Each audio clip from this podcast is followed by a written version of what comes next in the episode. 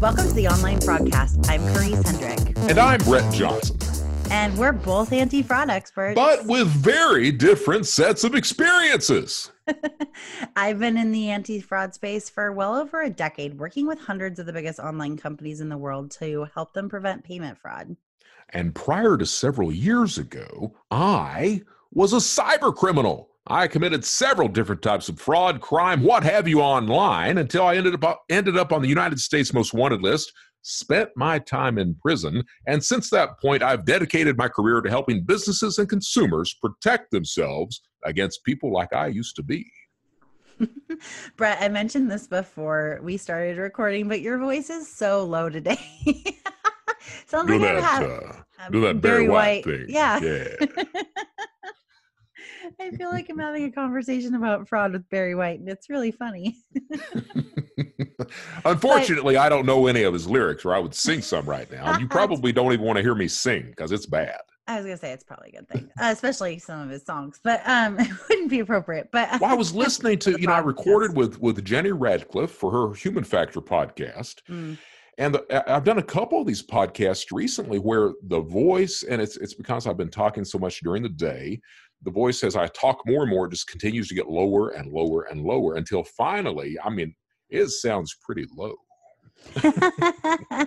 well, I mean, I guess that means that you're getting a lot of content out there, right? Like you have over 50 episodes of the Anglerfish podcast, right? Or uh, no, we've got, I think 50. it's, nah, it's 28. But the thing about Anglerfish is it's, it's not fraud. It's not just about fraud, right? Right. So, you know, we're talking about, of course, we're talking about the demystifying cybercrime, but we're also talking about human trafficking, about prostitution, child pornography, cyber stalking, uh, cryptocurrency, all these different topics. And basically, the tagline for Anglerfish, the podcast, is navigating the dark waters of our online lives. So anything that is that is questionable or or kind of dangerous online, we're going to look at that and examine that. Well, and you you know the first season you talked about your life story in in a lot of detail and then this next time it'll be yeah i know things like human trafficking and drug dealing and all the things that quite honestly when when you last year were like i really want to be exploring these topics too i was like oh i just don't think that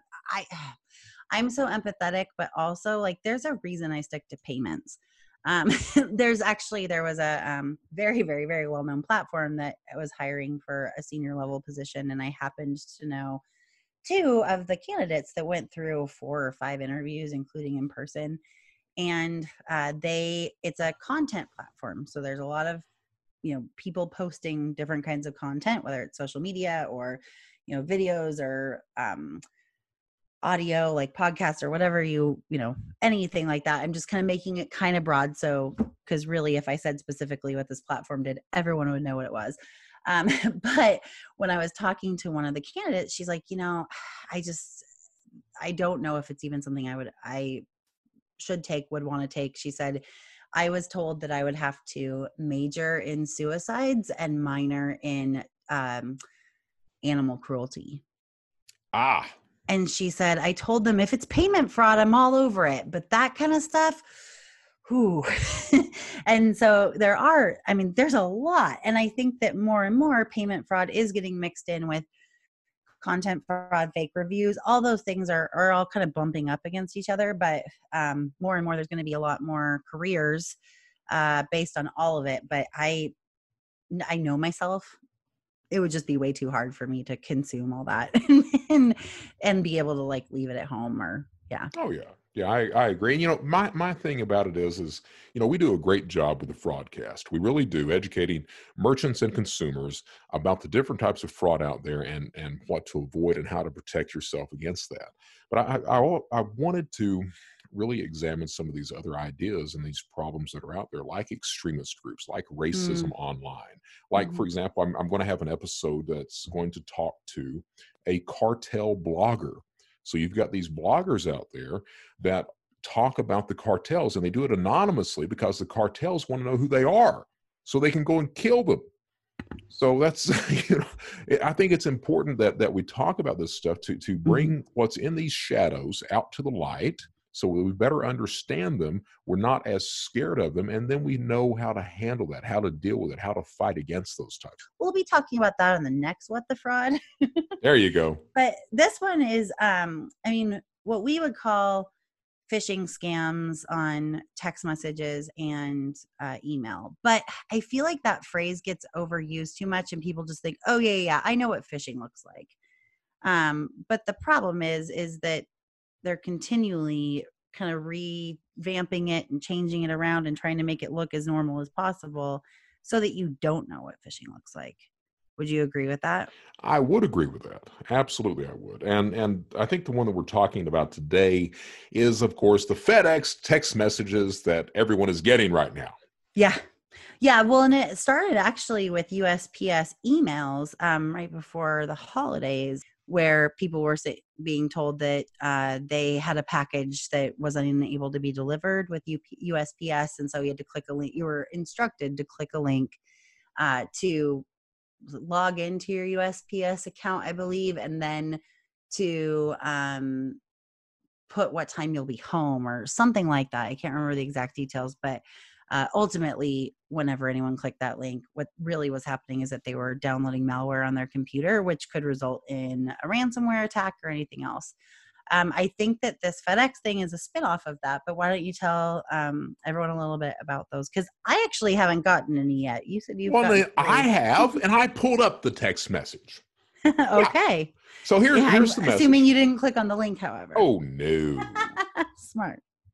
So, but, but the text message that was sent, it was sent from area code 323-397-7405. And what it says is it says, hello, 1447 Alford. Your FedEx package with tracking code GB6412GH83 is waiting for you to set deliver, delivery preferences, and then it gives a link. So there's a few things wrong with that immediately. The first is that 1447 Alford is not even my address and they wouldn't send you a text message like that. They would let you know what the name is attached to the package. The second thing is is that the tracking code is not how they say it. It's tracking number and the tracking number that they give is not a fedex package. It's a it's a nonsense number. So you immediately know hmm. out of the gate if you if you're like me and you used to like i used to do I'm sure we have so many of our listeners who are like you and, and did what you used to do. yeah what what i used to do you know i would track all the stolen packages through fedex Hmm. So I'm really familiar with what those tracking numbers look like. So I knew immediately, of course, this was this was just a fraudulent text. But what happens is is you click on the link and it downloads some malware onto the phone or onto the laptop to harvest credentials potentially or whatever it's wanting to do. Maybe install ransomware because we're, we're continuing to see new new ways of ransomware installations. But any variety of different attack techniques can be used once you click on the link, basically.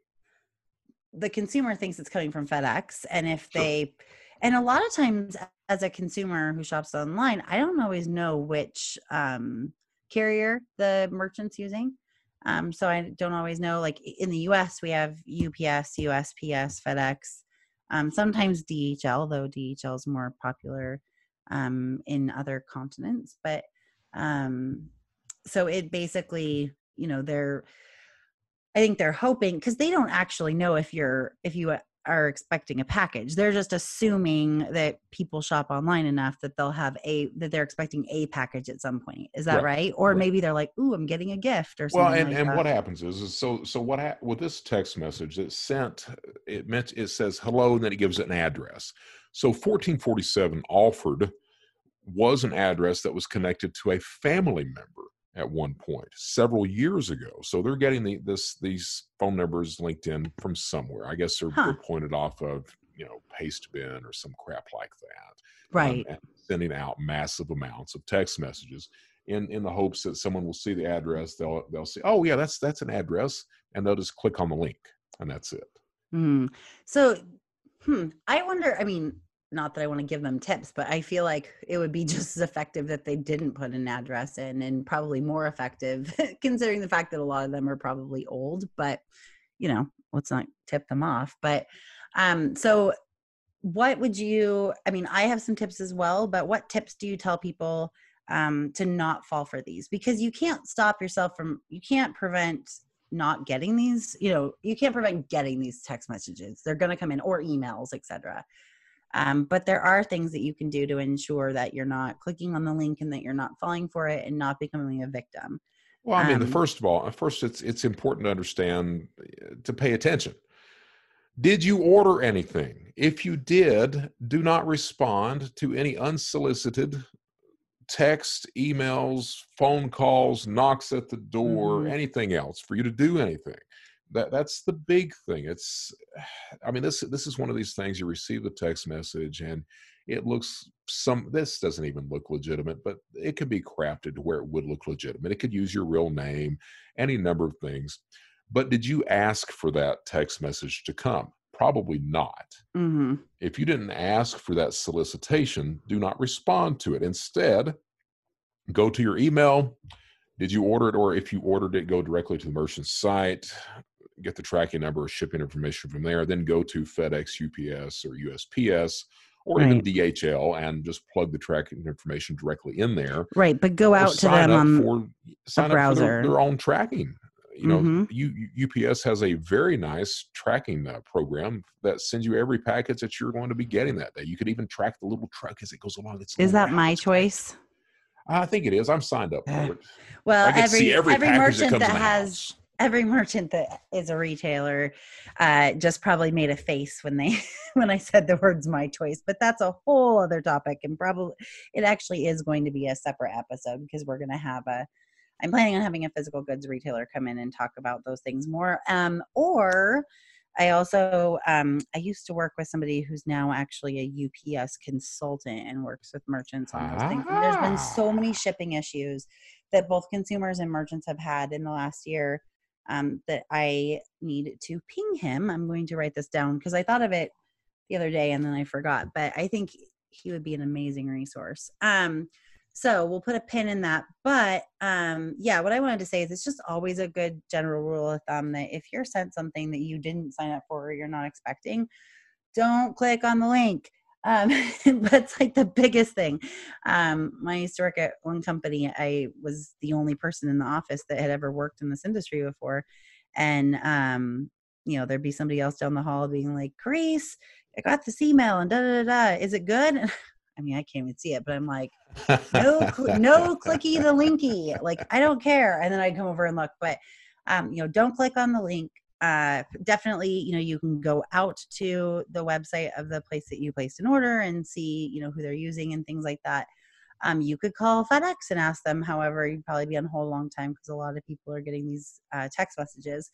Um, but I think too, it's just important delete those things so that you don't even accidentally uh, do it. You can report it as spam through your carrier. A lot of things you can do, but just you know, definitely don't click on the link. And that's because they're going to download malware. They're going to be able to see all the activity on your phone. Your phone knows more about you than probably you know about yourself in a lot of ways. So you don't want other people to have access to that. So that's kind of our takeaway for that. Um, you know what I did? You know what I did? oh boy, what'd you do? I never know. I I never. I So what I always get a did was, nervous. I'm like, oh boy. I pulled up the lyrics to my favorite no, Barry no. White song. Brett Can't Johnson. get enough of your love, babe. oh my god. That's right, my darling. this have to do with I. I can't get enough of your love, babe. Girl, I don't know. I don't know why. I am so so sorry. Let's listen to this. Our editor can feel free to take that out if he wants. Nay, not having conversations about fraud. Unfortunately, our editor is your neighbor, so I don't have as much pull as you do. That's right. Darn it. okay, should we move on and talk about fraud, Mr. Johnson? I guess. I know Is it going to be something I'm upset fun. about like I was last time? Well, I I feel like you're upset about a lot, so it's kind of a minefield to have to walk through. But well, I mean, I thought it was only appropriate because last um, on the last episode uh, we were talking about account takeovers that happen on the banking side. Uh, however, the impact is trickling in on merchants as well as uh, fraud providers that provide a chargeback guarantee because they're the ones who have to pay you know for the chargeback and as far as they're concerned they did everything they possibly could um, wow. so that I mean, we're not going to go down that road. I'm already afraid that I'm going to get in trouble already. But they can call me. I'll say it.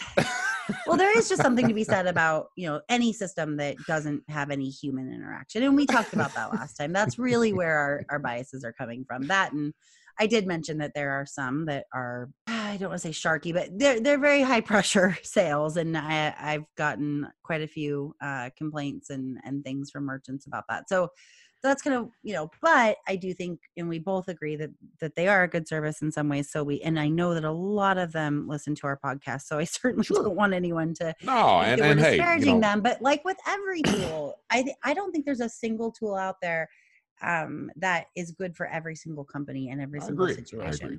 and and with so, me again i i recommend these companies i certainly do and I but i also understand too.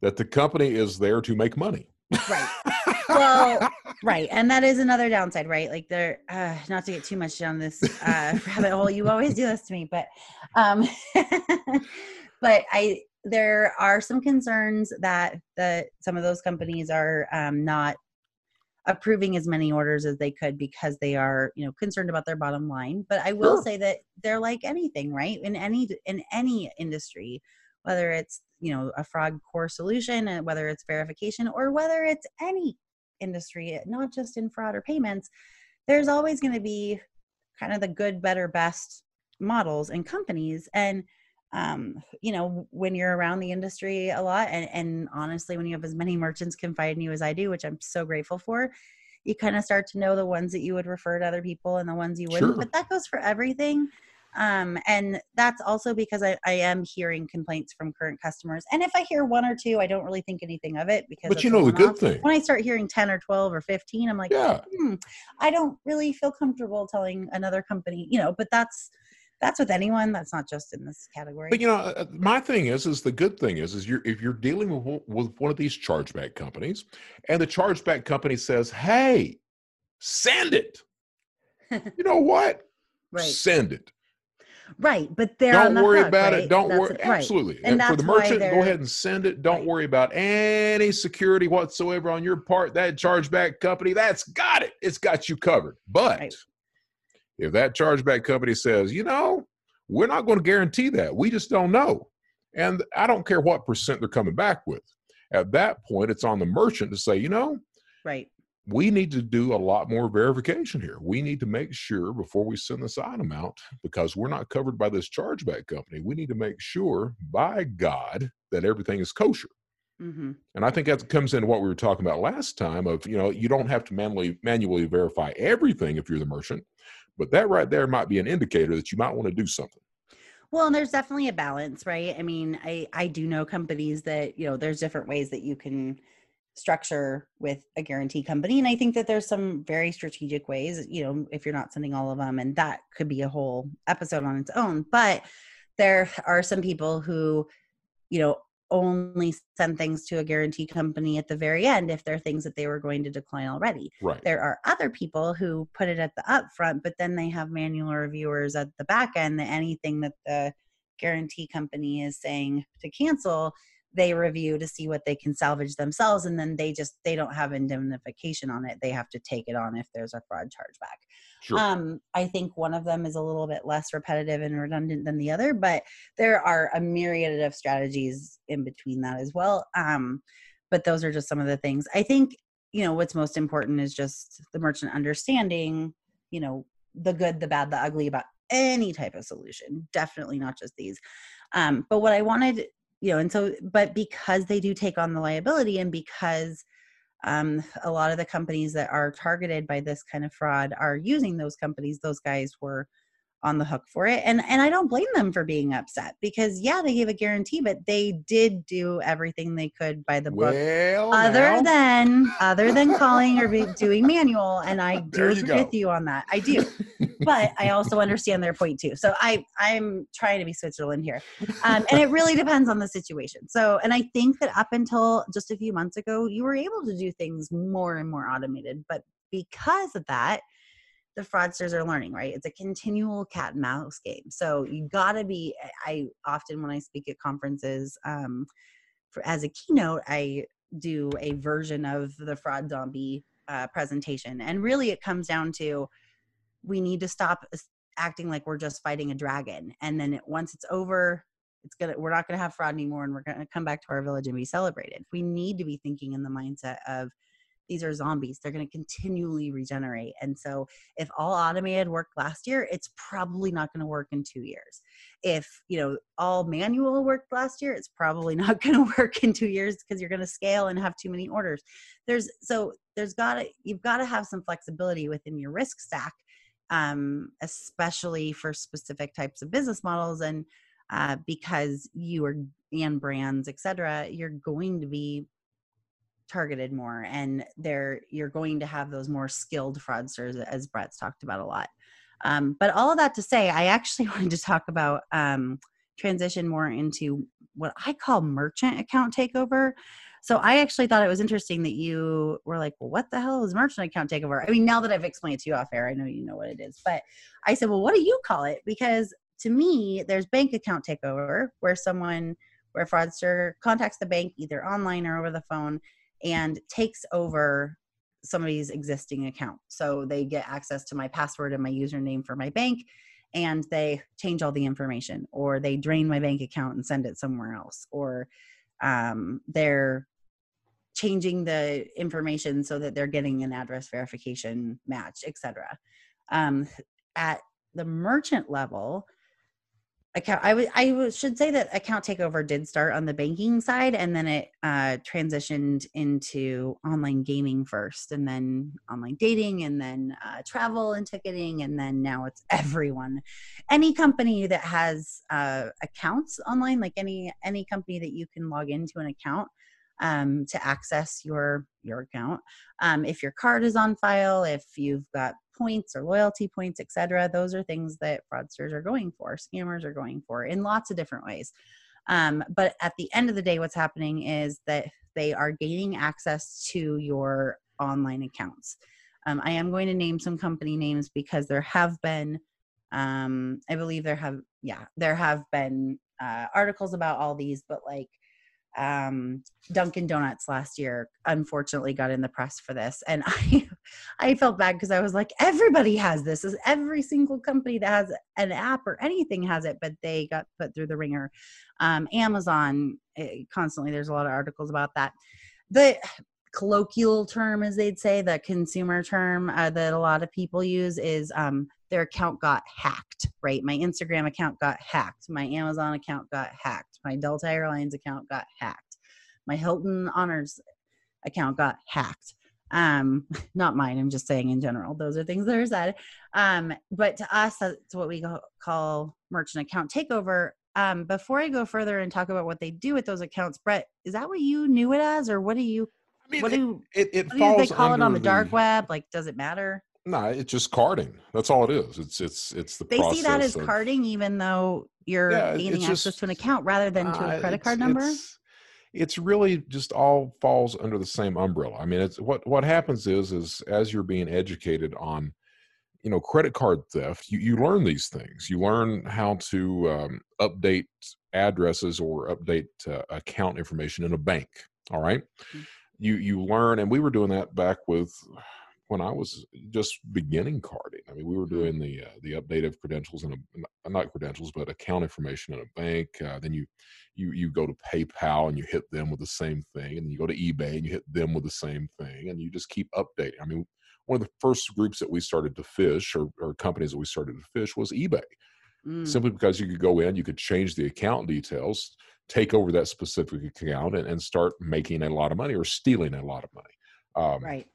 And that's that's one of the things that we found across the board. What's what's kind of interesting as as time has went went went on with that stuff is that you know every single account now has value of some sort. It's it's no longer just bank credit card retirement accounts ebay paypal that type of thing. It's it's these smaller merchant accounts. It's it, it is these these merchant and retail accounts simply because if you can make if you can gain access to that you already look like you're a legitimate user of that specific site that that merchant and retail. That's the big thing on that. It, it just it saves a lot of time and effort on the criminal's part to to take over those accounts like that. Well, and that's because for the longest time, the best way to determine if you were a merchant to determine the riskiness of an account is if it was brand new. If you were seeing a brand new account making a large dollar purchase with overnight shipping, that was probably fraud, especially if the billing and shipping was different. Now it's like it's sure. really far from that because it has had to be in order to be successful on their part. But so um, so think of it now. So so what happens now, of course, I go on one of these marketplaces, one of these criminal marketplaces. I buy someone's credit card information. I give, say, $12 for that. For that $12 these days, depending on who I'm purchasing it from, and I just purchased some a few days ago in a consulting uh, gig that I was doing for this one specific company to show them how these, these things were purchased. So, you know, you buy it with, with cryptocurrency, and depending on the seller, for $12, you get the credit card number, the expiration date, the three digit security, you get the person's name, address, phone number, email address, and you get the browser fingerprint that's associated with that user. Really? So you get all this for 12 Is that like a device fingerprint or that's, like is that is that what they is that what we would call a device fingerprint with the device fingerprint is, is, a little different? bit different. So okay. browser fingerprint, when when you visit a site, that site looks at characteristics of that specific browser that's coming in. It looks at like 42 different unique char- traits of that specific browser: browser type, Java type. Uh, uh, the version of the browser, the language, the time setting, all these other things. It looks at 42 different things, catalogs all those the fingerprints that are sold online usually only list about 11 different things, uh, you know, resolution, things like that as well. Simply because even though you can catalog or you can capture about 42 different unique traits of every single login, really companies only look at about 11 of them. All right. So you get that fingerprint, and then you go over to Pastebin or you wherever you're getting your your stolen credentials from you go over to Pastebin and you get someone's PayPal login or their Amazon login or their eBay login or Apple, or I don't really give a damn where it is, but you get that. And then you spoof the fingerprint that you've just purchased to come in to that website where you've got the stolen credentials. You enter into the website and you just wait. And the object of wait uh, of waiting is is that the longer you wait, and what I mean by waiting is you log in and you don't do anything. You just log in. That way, the system that you're trying to gain entry to, the retailer, the merchant, it sees the entry, but you're not doing anything. It just sees the entry. And the idea is the longer you wait, the more legitimate you look. So you log in the first day, stay a while, look around, browse, what have you come back out. And you may do this for a little while, depending on how much money or whatever items you're trying to steal. You may do it for a few days, maybe a couple weeks, depending on the price of the items. And then all of a sudden you update the, the account information or you update that credit card or whatever you're going to do with that. You add a new card, whatever you want to do, or maybe even a, a gift card. And then you wait a little while longer and then you defraud the system.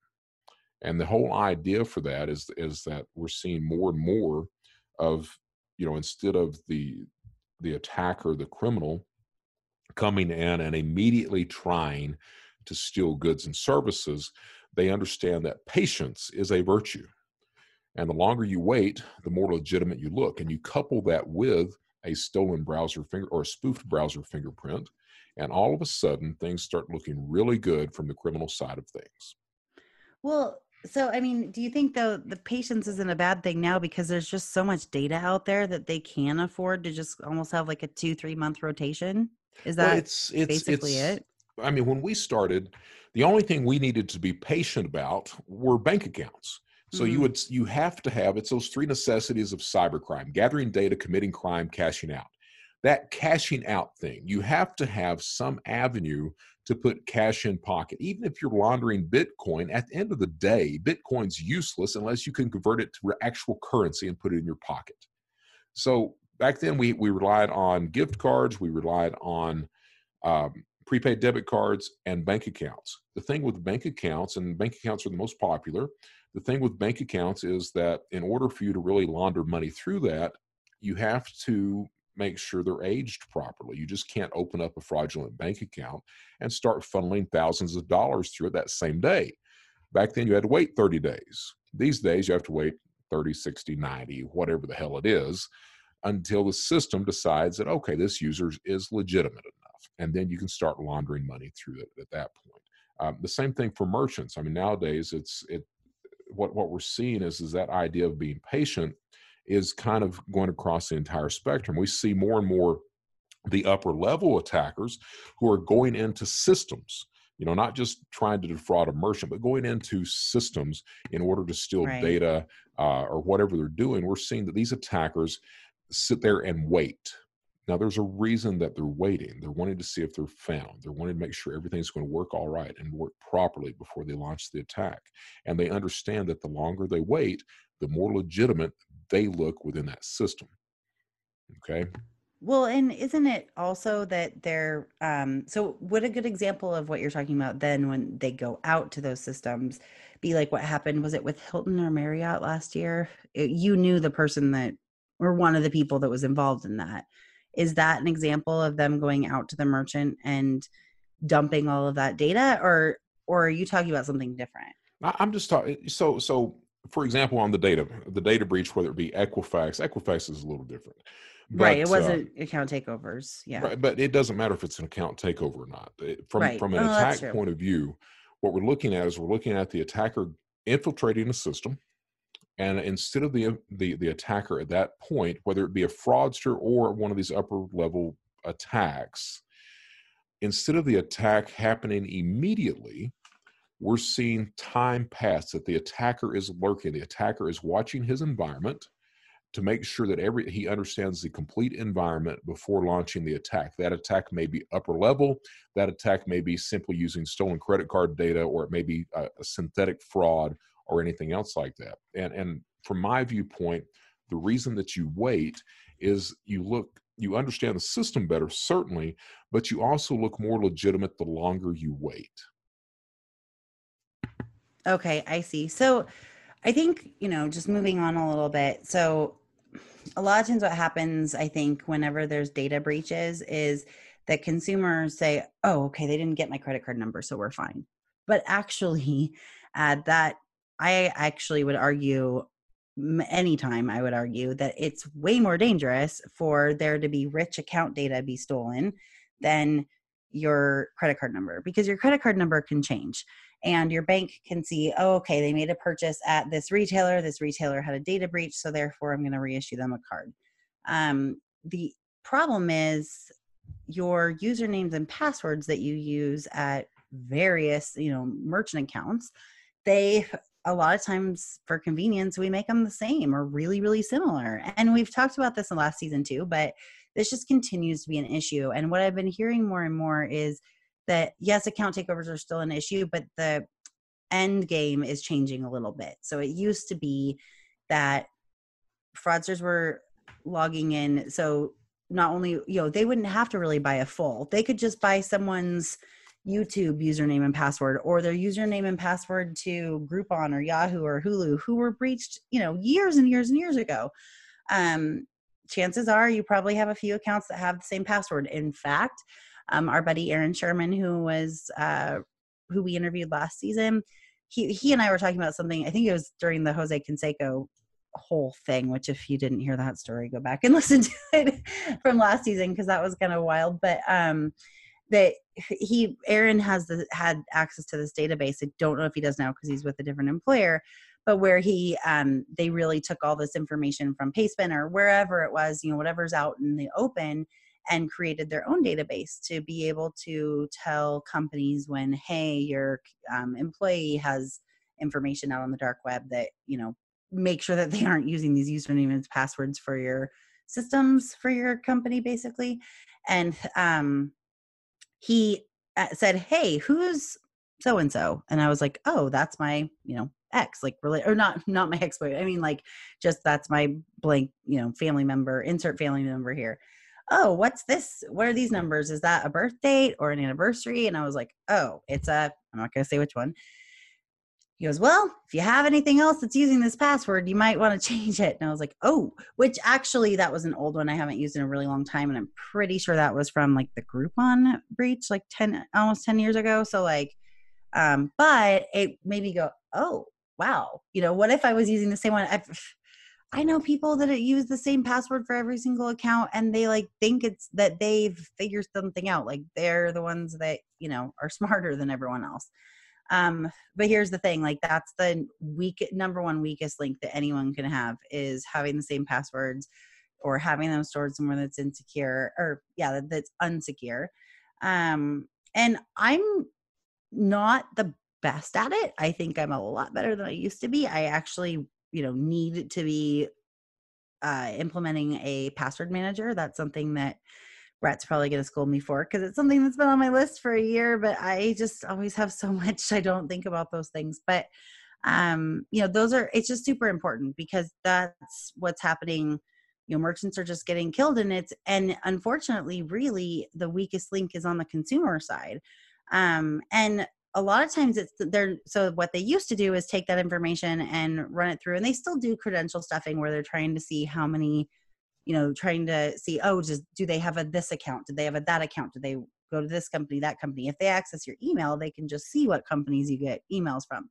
But they used to be able they used to log in with the whole purpose in mind to make a purchase either like you said to on an aged account because the legacy of that account made it look like it was more legitimate because it wasn't a new account um, or to use the payment method on file um, so if I had my card stolen or uh, saved on Amazon and they accessed my Amazon username and password, they could go in and use that credit card to make purchases. Now, Amazon and other companies who have had this this threat for years and years have done a lot of things. So that's why when you change your credit card number in Amazon or if you change your email address or your address or your phone number, you have to re-enter the full credit card number or re-enter the last three digits on the back of the card. That's why they're doing that.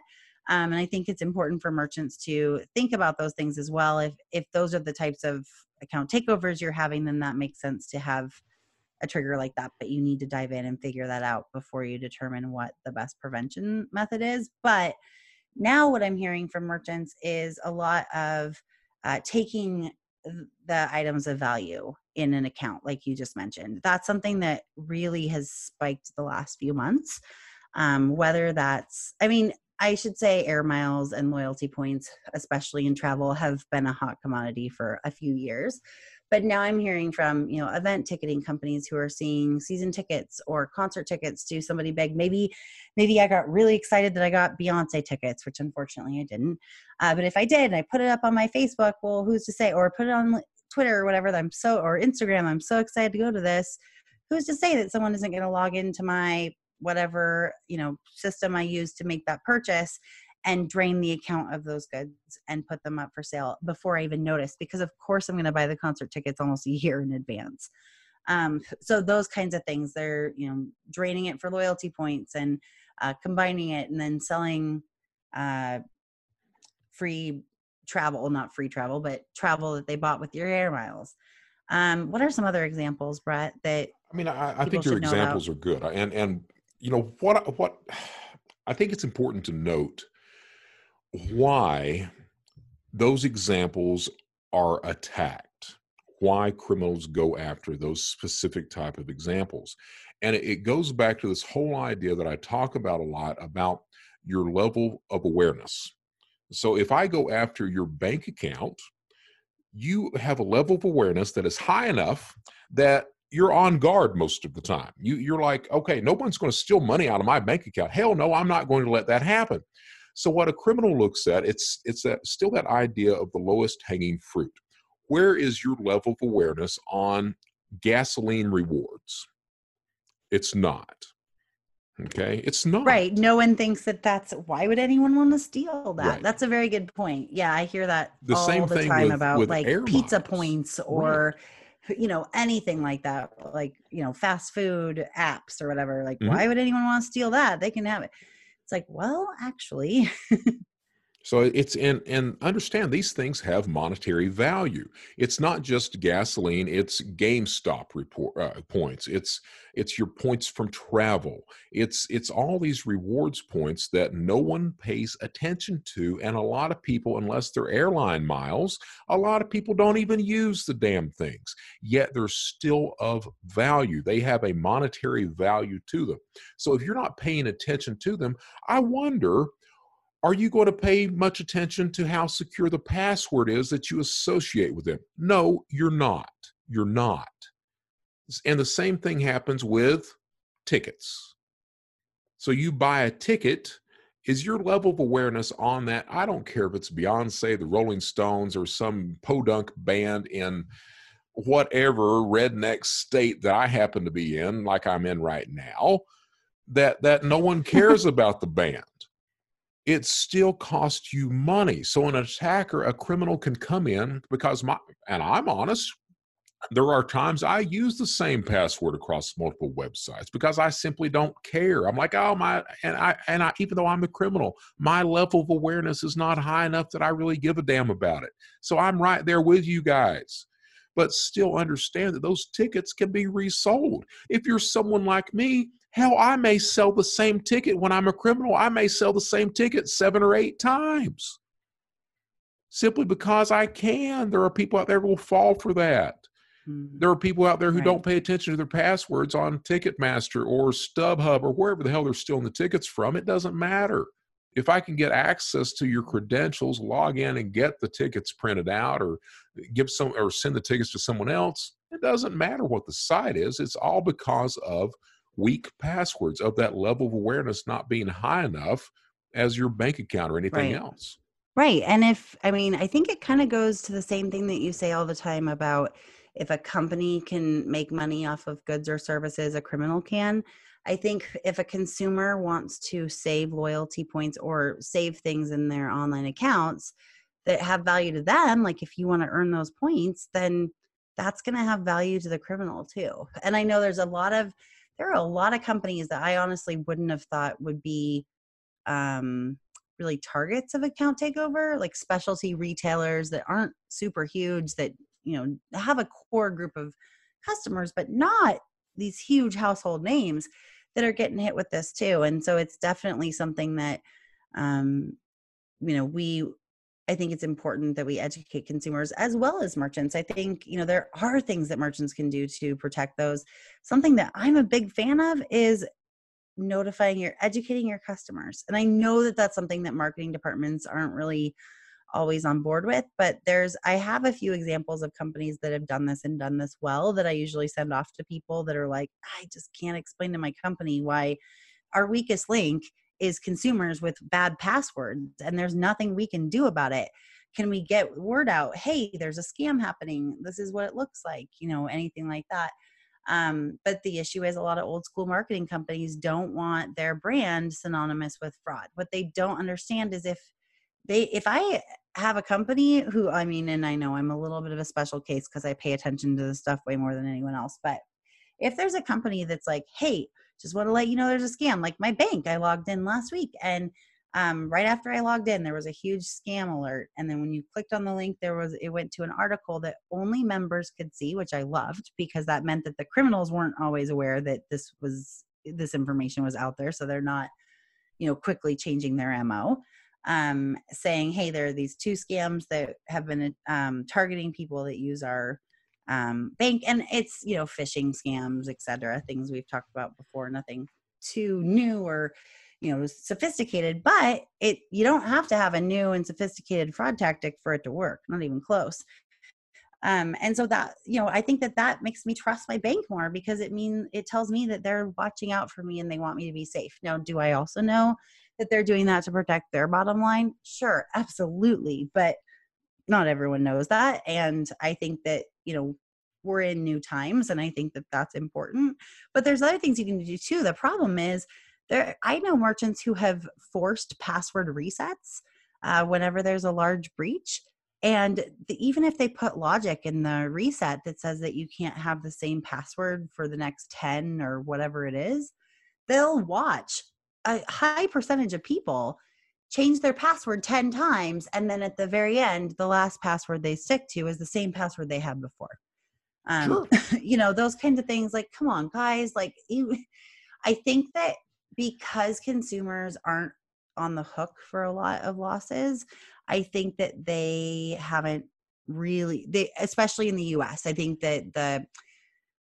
perspective on security in Europe and in the Middle East and in other, you know, in Asia, et cetera, is so much more. Consumers really want, they don't mind getting, you know, a text every time they make a purchase over a hundred euro or whatever it is.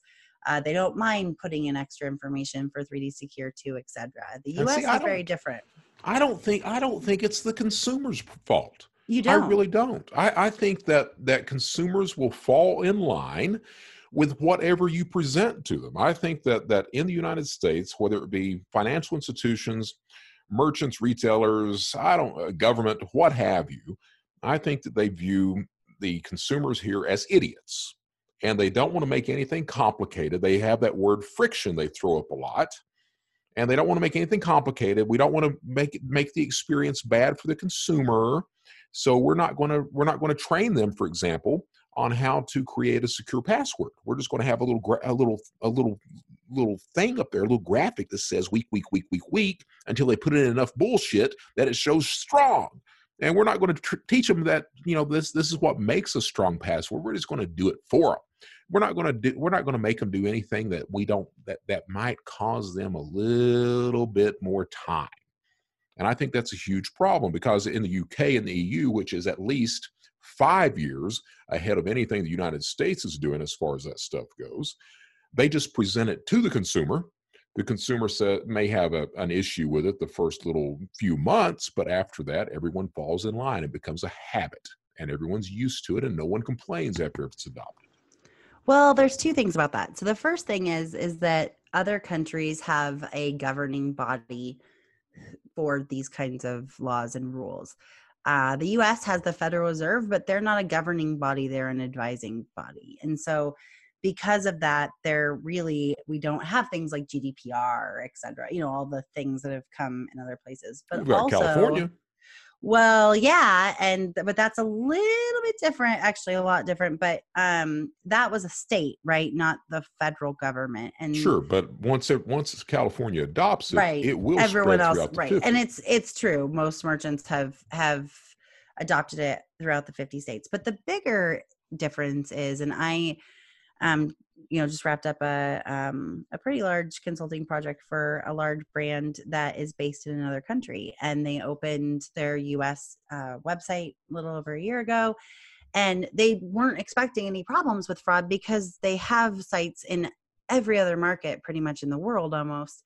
Um, the us was kind of last and um, because they do have physical locations here already and and you know other entities that sell their products etc so the the US was the last market for them to put their website in and it was quite surprising to them that they were experiencing so much more fraud than they had in any other market. And when I went to their uh, central office which is overseas um, on another continent um, I one of the main questions I was asked when I met with almost every cross-functional department um, with finance and operations was why is there so much fraud in the US versus everywhere else that we've been to? And I it's a longer answer, but essentially it's a combination of the banks aren't as judicious here at all as they are in in Europe or in um, Asia, the Middle East, etc. Like none of those things. And a lot of that is because the banks here in the US, they I mean, most consumers have more than one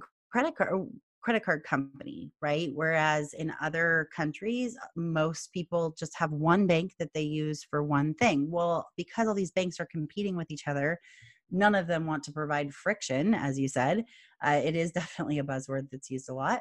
Um, and sometimes it's an excuse. They don't want to provide that friction because they don't want that card holder to go to another bank and then it all kind of trickles down. But also we haven't made consumers care either though because i know a lot of consumers who are you know educated people etc but when i say you know things like hey are you aware that that app is tracking all of your geolocation or that you know this social media company is giving away all of this or that there's this much data about you? They're like ah i'm boring. Who would want information about me? Well that's not really the point. But those extra things to when you have a bank that cares and is putting those stops in place you are going to stop a lot of fraud. But that's why there's you know the US is such a hotbed for credit card fraud. And as you said last week and we've said it multiple times before too on the last season most of I don't know about most but a fair amount of US credit card fraud is happening obviously on US credit card you know US websites uh, with US credit cards but most of the time or at least a pretty big deal of the time i don't have statistics in front of me or i don't even know if they exist there are people overseas they're in other countries they're not physically in the us but there's enough geolocation spoofing and device spoofing and you know emulators and everything else that can make it look like they're over here.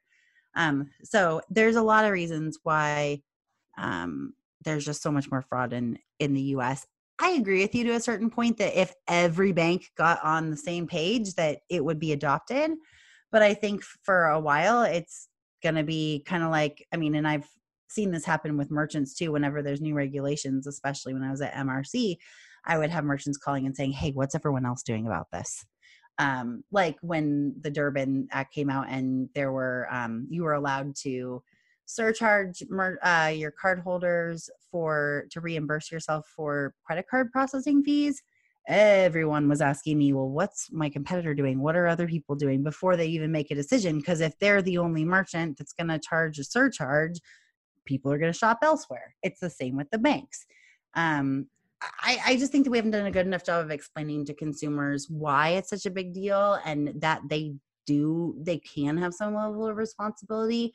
Maybe if that were the case, they would, you know, demand it from their banks and then it would be you know then the banks would do it because it was asked for but i don't know. It's it's a tough problem but i don't foresee rules and regulations on a government level on a federal government le- level changing anytime soon well, no, um, no I agree. Not, not in the United States. It'll hinder and, business, you know. Yeah, and and honestly, I don't see as long as we've got states like like California that are that are leading the edge of a lot of things like that. I don't really see the need that we need the federal government to really walk into that. Um, it would be nice if they did, but you have to play with the hand that you're dealt. I can see that point. I mean, in some ways, we learned when Mark Zuckerberg was interviewed that I don't know if I want our senators to making decisions on our exactly. internet. They don't even understand how anything works. So, you know, I mean, maybe that's a better point. And we used to. And, and look at, I mean, look at GDPR. Lobby. GDPR mm-hmm. is is uh, come on, man.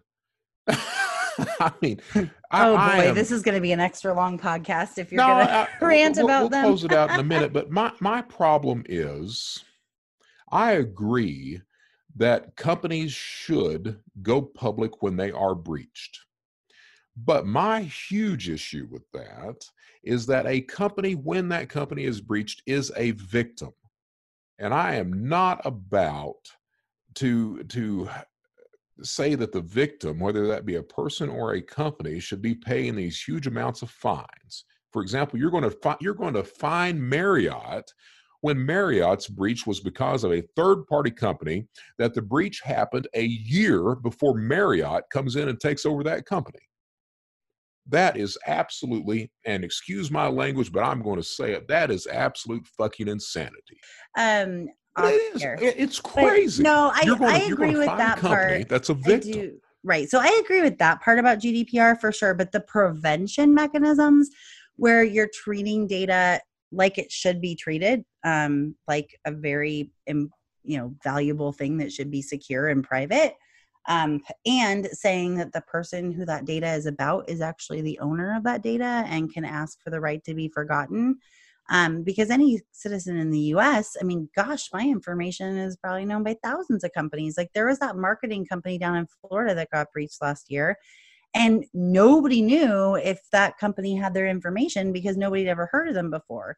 But a lot of companies that they had heard of before bought that information, sold that information to them. Like there's companies that are buying and selling your information left and right. And I am excited that there's some future technology that will be you know in in production soon that will be able to help companies um, be able to share information with each other without actually sharing information it doesn't ever leave anyone's server it's pretty incredible i know you've heard me talk about it off the air. But um, I, and I think that we will see more and more of that type of um, computation and, and cryptography being used. It's not blockchain, and and to me, this is so much more secure than blockchain. Um, but you know, things like that, whether it's blockchain or this uh, fair technology or others, that they'll be able to you know this is on its way but until then we're kind of in this weird purgatory um, where some countries take data very seriously other countries are buying and selling it and saying that it's the new oil boom. Um, and so as long as data is a huge commodity with legal companies it's going to be so much easier for fraudsters to get their hands on it as well. I think that's really what we're trying to say at the end of the day. It's true. It's true. Yeah. Well, we of covered a lot of topics, but you know, with, with me, and and again, I've been big on this for the past few months. A victim is a victim, regardless of whether it's a company or a mm. person. A victim is never, is never responsible for the crime that has been perpetrated against them. That is always the criminal's responsibility, and the only person that should be accountable for that is the criminal. I actually don't know if I 100% agree with that. Well, that never okay. and that always, because there have been some very negligent things that have occurred by some companies that have been breached that they should have had more prevention mechanisms. They should have. I mean, there are, because if you're saying that, then it makes it sound like there's no reason to invest in information security at all. Like, because they're not supposed to be, you know, because they shouldn't be victims. I mean, I think that there's still something to be said for try to do your best to prevent it. Sure, I, I do, do best, agree with you. But it's still not your fault point. that you're a victim. But if you've left the back door open and somebody no, breaks no, no, into your house, absolutely not. Absolutely not. You still don't think that that's your fault? Absolutely not. Absolutely hmm. not. It is always the criminal's fault that the criminal violates. Okay, I whether and that, actually, whether the criminal is whether that's right. physical or financial, whether it's it's murder, rape, arson, or stealing your bank account or stealing data from your company, the person who is responsible for that is the criminal. It is never the victim. Now that doesn't mean that doesn't mean that you shouldn't have good security, that you shouldn't watch your environment. But I see where you're the person who is Okay. responsible always is the criminal. That, and that that is actually a very good point, and especially it's a great point coming from you. I mean, given your history and your background, I think I would want you to feel that way, um, and I'm glad that you do. Uh, that is just a one of the millions of signs I've seen that you know you've been remorseful and that you're reformed. But I I think that there is some shared responsibility. I mean, yes, at the end of the day, if somebody breaks into my house and I left my back door unlocked, that's not my fault that they tried the door and that they went in and that they stole stuff. They did make those choices.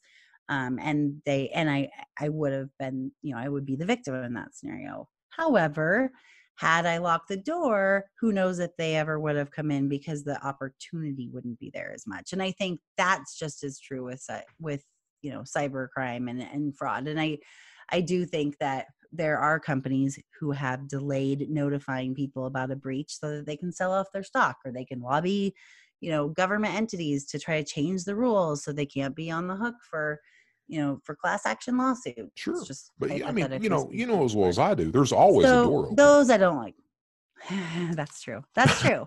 It's just it doesn't mean you have to walk through it. I mean, there is. There's, but there's I, I do see your point right and, and i do see your point and i i agree with that like it's you know but it's your choice to walk through the door. So eh, i i see your point. I can i can be swayed i can come around it's like I can be swayed. not on all things obviously not on naming companies but on everything else See, here I am today. I'm taking up for companies. you actually are yeah maybe that'll get you some karma points in the other direction I'm Well, an I'm probably- an equal opportunity across the board. so my husband says too he's an equal opportunity offender because he likes to make fun of right. everyone So I guess we need to close out the episode, huh? i think so yeah that way we can record more episodes and not run out of things to talk about All right. Well, now that is it for our episode today. Thank you, thank you, thank you for joining us. And we hope you have learned a lot. You know, we've got so many topics to cover to help protect yourself and your company from fraud. So please subscribe to the online fraudcast to be alerted to when a new episode is out. And please, for the love of God, tell your friends, rate and review wherever you can to help others, to help others learn about these topics as well. And we always love to hear from you what you love about the podcast, how we can improve, what topics you want to hear us discuss. We do listen and, and read every um, post and every uh, message. I can't guarantee that we can always respond to them, but we do read them and really appreciate them. Uh, and we do factor that in as we're planning content. Um, so you can always find uh, online fraudcasts on Facebook, and we will be updating it more soon, as well as finding us individually on LinkedIn. And let's see if I can go all Barry White again. Oh, gee. Until next time, stay informed, stay vigilant, and stay secure. Traffic jams, tailgating, pileups. Ugh, the joys of driving. How could it get worse? the federal government wants to have a say in what you drive. That's right. The Biden administration's EPA is pushing mandates that would ban two out of every three vehicles on the road today. Don't let Washington become your backseat driver. Protect the freedom of driving your way. Visit EnergyCitizens.org. Paid for by the American Petroleum Institute.